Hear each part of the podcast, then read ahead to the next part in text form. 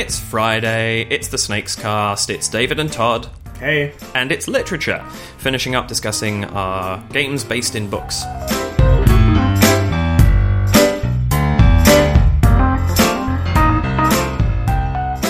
So, first of all, before we get on to the epic of Middle Earth, there are a couple of games I wanted to touch on that we discussed when we were coming up with ideas for this, where you create the book yourself. Uh, and the first of these is Tales of the Arabian Nights. Have you played this guy? I have not.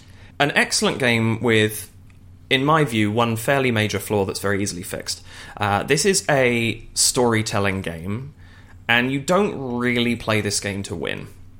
Because the way you win this is you go through a bunch of adventures, and the adventures give you certain things, and when you accumulate a certain score, you you can win, Right. and you cannot control how you get those scores. So it's very difficult to plan to win. You can try, but it's, it doesn't work terribly well in my experience. So it's really a game you play for the experience. Exactly. And it's one of these choose your own adventure games in the sense where everywhere you move on the board, you have an encounter and you have a gigantic book that has something like 1,600 paragraphs in it, or mm-hmm. 2,000. I can't remember how many it is, it's a lot. And something happens and you decide how to try and play it out. And if, you have cer- if you've developed certain skills during the course of the game, you might be able to re- interact differently and so on and so forth. Right. Um, and you can get some wonderful stories out of this.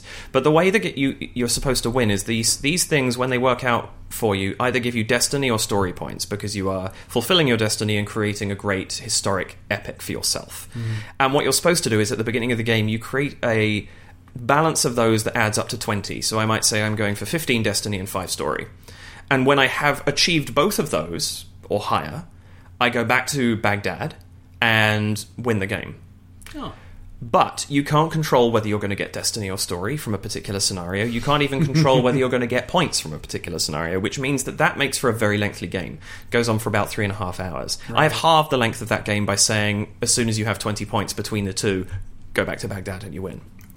And That's it, fair. it takes it down to about a two hour game and a much more manageable story. But you get some wonderful stories out of this. I, I had a particularly enjoyable one I was playing with somebody where they freed an Ifrit who had been trapped in uh, I forget what for however many centuries, and they freed it and did it a great boon.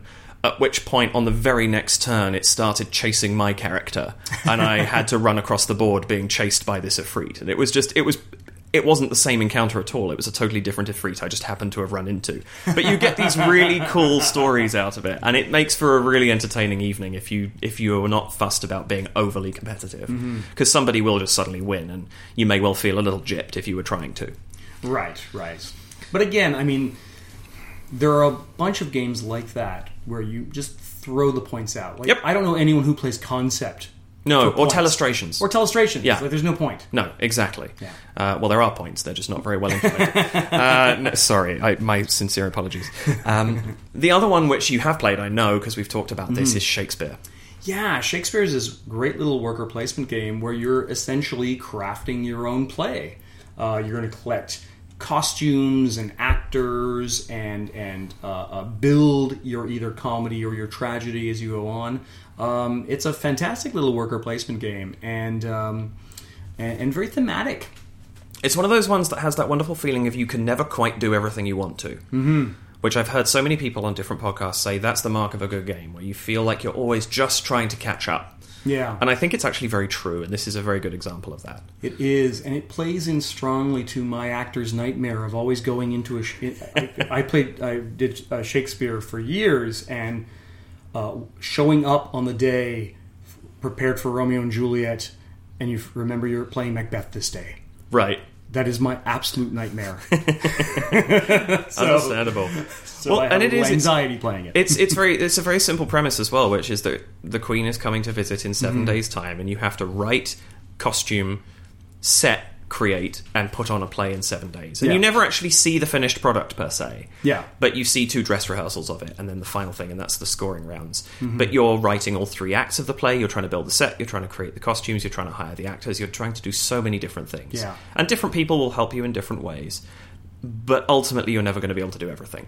no, I seem to remember the, the last time I played this game, I had the set to beat all sets ever in theatre history, and my script was just rubbish, and that was just the way my game played out. Well, but I that's still scored pretty well. You know, Yeah. you, you you are putting on a hodgepodge, and it's just a question of which bits of it are hodge and which bits of it are podge, essentially. um, but it's a great uh, a great game and heartily recommended. Um, one that I have played, you haven't, Hmm. which deserves a recommendation and a mention, but I can't remember it well enough to describe it that well, is Paperback. Which is one of these games. It's a deck builder where you are playing out letters to build words. Right. Uh, I've played Dexicon more, which has no literary Mm-hmm. ref- point of reference other than the fact that um, uh, you're creating words. With paperback, you are actually working towards certain goals. Like there might be a goal to create words that have a kind of film noir or like detective pulp fiction. Now, is it true that the Sway. the scoring things that you're trying to grab are actual paperback novels? They are. different, They're uh, little titles? books, Oh, and and that title will tell you. You know, this is this is the goal that you're trying to work towards, and Oh, things amazing. like that. And so it's a bit more. You you feel a bit more like you're working towards a book than just creating words out of thin air, which is what Dexicon is. It's just about vocabulary. Mm-hmm. Yeah. Uh, but I forget all the scoring minutiae of paperback, so I Mm-hmm. don't want to go into, into it in too much depth. I haven't played it in about two years, but it's a great game. Uh, they released hardback recently as well, and I don't know what that does to it because I haven't played that one. Okay. Um, but paperback, at least, I would heartily recommend. oh, amazing. Then there's the big one. There's the Mm-hmm. Silmarillion of this podcast, um, which is the Lord of the Rings. Uh, which is it, there's how much content is there covering the Lord of the Rings? I mean, Oh, we could so go on many. for hours probably if we tried. I, I think y- you know between H.P. Lovecraft and Tolkien, uh, I don't know who has more games That's fair. associated to their their work. And actually, somebody we we're not mentioning in this one because there's something else planned for that in, in terms of more detail, but Sherlock Holmes as well. Yeah, Um, although he by far and away has the fewest number of games of those three, but I think he comes into the public eye a lot because there's been a few recently. right, right. But yeah. Anyway, back to Tolkien. Um, what have you played that has stood out to you particularly? Um, War of the Ring. Oh yes, War of the Ring is a huge um, war game uh, that, that kind of risk like, but uh, has a lot of little minutiae in it. Like the uh, the Fellowship player has to uh, get the other races riled up enough that they will join in on the war. right. Um, so Which I love that concept. yeah, and and you also will be moving the Fellowship, trying to get to Mount Doom, and the the the uh, the Mordor player. Uh, they can go on the offensive, but as soon as they attack the dwarves or the elves, then the elves will join the war. Right. So there's kind of this balance that you're doing, trying to find the Fellowship and also trying to provoke the war. It's it's fantastic. For a few years there, a friend of mine and I, we would get together once a year, and we would play uh, War of the Ring because it was such a huge game, and we would spend our first game four or five hours relearning how to play, and then we would play it again. That makes Um, a lot of sense. But you always finish the game feeling like you've just played through the novels, feeling like you've just played through the Lord of the Rings. Which is such a good feeling. Now It I haven't so I haven't played this one, but I remember that feeling when we played Star Trek Fleet Captains. Yes. And you came out that other end and you just felt like you'd gone through a whole season of the show. Yeah. Mm. And it's such a powerful feeling. So I, I must play War of the Ring at some point. So next time you get it out, let me know. I will. It's a, Um, it's a great. Uh, uh, it's a great immersive feeling. Sure. Right, yeah. And I, Star Wars Rebellion again, same thing. Mm-hmm. Um, just to give people points of reference, if you've played those games, War of the Ring, I think feels very much like those. Very much like it. Um, they remade, or not remade this, but they did something very similar with Battle of Five Armies, I believe. Although I understand it wasn't quite so successful. No, um, and from what I understand, it was a, a, a more condensed game, a shorter game, so you Right. Mm. could actually get like a two or three hour game in, as opposed to War of the Ring, which can stretch very long. Um, I always wanted to try it, but we didn't have an open copy at Snakes, and Yeah. the limit of games that I can only play once a year in my house is kind of at its maximum. Understandable. Um, well, one that you can certainly play more than that and has a very epic feel to it as well has got to be the Lord of the Rings LCG. Yeah, the LCG is great, and um, I've only ever played it as a solo. Right. I know you're a big fan of solo gaming. I am, and I feel like this is this is what I've done with Arkham Horror, Mm-hmm. the LCG, which I think they're not dissimilar mechanism, No, if I understand correctly. I think they're they're similar enough. yeah, Um, but yeah, it's a great game. It's very uh, um, expandable. Um, I came across a great article on Board Game Geek about uh, using the base set and, and the card combinations that you should use to get the most bang out of your, your core set. Oh, interesting. The, one of the big complaints about it is that the core set Um, you don't get enough cards to really do a full game. It's just kind of a taste, like Right. most starter sets, and then you have to buy a whole bunch of other stuff.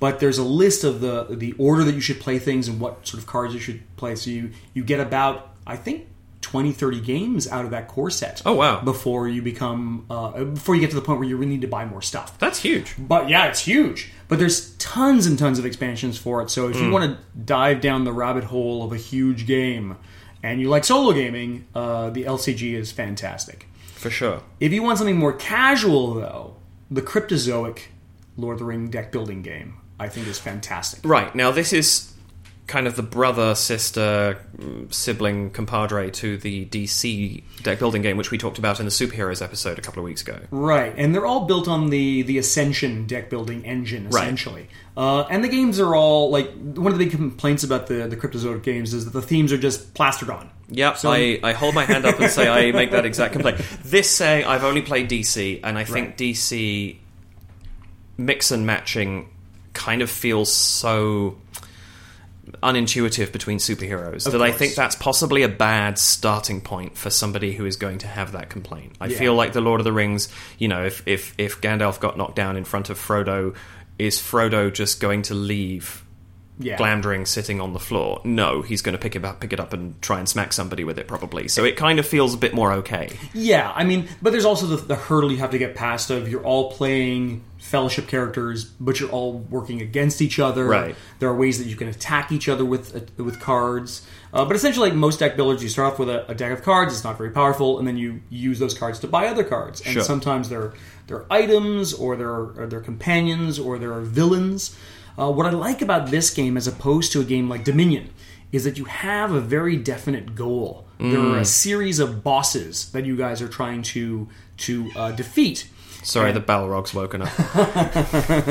As you defeat them, they go into your deck and they're powerful cards that you can play. Yeah. And once we've defeated all of them, uh, uh, you tally up your points like any other deck builder, and whoever has the most points wins. right. Um, there are Tim has a lot to say about this. there are a ton of there's a game uh, uh, a cryptozoic box game for each of the films because Oh, they're, wow. all based on the film, they're all based on the films and for both of the Hobbit films. Right. And you can mix and match them, and each of them has a different way that it builds on the game. So in the Two Towers, you have a uh, um, there is uh, the walls of Helm's Deep that you also have to deal with. Oh, cool. Uh, in I can't remember what it was. I, I didn't play the, the Return of the uh, of the King one, but there's uh, in the Hobbit you can uh, defeat certain characters and then get more powerful items. Okay. Um, so I like what they do. They're really simple. If you just want to sit down and play a game that you can teach to someone in a couple of minutes, they're great. For sure. Yeah. Another one that is just, uh, we're going to give a passing mention to quickly, and then we'll come on to our last game. Uh, but the Lord of the Rings The Confrontation, Reiner Knizia, legendary, Yeah. one of the greater quick to learn two player games out there. Yeah. Also accessible if you've ever played Stratego. Totally. You can just run off that and you know half the game already. Mm-hmm. Um, we've talked about that in multiple episodes, I think most significantly, if I remember rightly, in our two player games episode, which happened last year. So Right. check that out for more information. But that's a big recommendation. Yeah, it's a good game. But then there's the one that you have said you were big into, which I had never played. I didn't even know existed until well after I got into board gaming. But this just sounds cool, and that's the Lord of the Rings miniatures game. Yes, there was a. Now I'm not talking about the Lord of the Rings miniature game that came out from Games Workshop. Right, which I was into fairly deep. Yeah. But you're talking about some. I remember you said this isn't So- that; it's something else. It's something else. It was uh, the Lord of the Rings tradable miniature game. So this was back in the early 2000s, I guess, when uh, tradable miniatures were really big. So we had HeroClix and Mage Knight and the the, the MechWarrior one that uh, uh, came out as well. Okay. Uh, this was produced by Sabretooth Games, which was a subsidiary of Games Workshop. And so you had Oh. these models that uh, were exact copies of the Games Workshop models, but they were in 54 millimeter instead Oh. of 24. So they're huge I did not know about this. and they were beautiful. And at, at that time, the miniatures from Mage Knight and HeroClix, the paint jobs were so bad. And often the, the sculpting was terrible. Right. And these miniatures looked fantastic. Some of the faces weren't great, but they're fantastic. I mean, they're hard to do at the best of times. Yeah, and the uh, the gameplay was actually really good too. It was designed by a gentleman who was in the military, and he was a historian of military tactics, and he brought that into the game. So you have these battle lines. You roll literally a dump truck full of dice, and then uh, you take the hits and you roll them again to see if they actually cause wounds. And um, it's just beautiful. It was Amazing. gorgeous. And of the CC uh, of the, the the collectible miniature games of that time, my models are worth more now than they were when I bought them. Oh wow. And that's not yeah. You can't say that about HeroClix or Mage No. Um, a few Games Workshop things maybe, but this sounds like it's even more so. Yeah, like my Balrog. I have this huge Balrog. It's beautiful. It's a gorgeous, huge model that now I think is two or three hundred dollars on. Yeah, it's huge. Wow, that's Yeah. extraordinary. But it's a, a fantastic game. I, I, if you can ever track down some of it, grab it because it's it's wonderful. Awesome. Well, I will give you a game of that at some point as well. Totally. Alrighty, well, I think that's about it for this week of the SnakesCast. Thank you, Todd, very much for coming on and talking to me about this. Oh, you're welcome. You can get in touch with us at podcast at snakesandlattes.com to say hi if you've got any questions for us, if you'd like to discuss anything that you've heard on the podcast. Uh, please do so. The SnakesCast is produced by Dax Audio and music is provided by Bensound. Tune in next week when we hear more from Tim, probably, uh, given how chatty he is right now. Uh, and we are going to be talking about the question of how important is theme in gaming. Ah. Uh, the opinions expressed on the SnakesCast are those of the presenters and guests, and nobody else's. Thank you very much, and see you next week. Bye bye. Bye.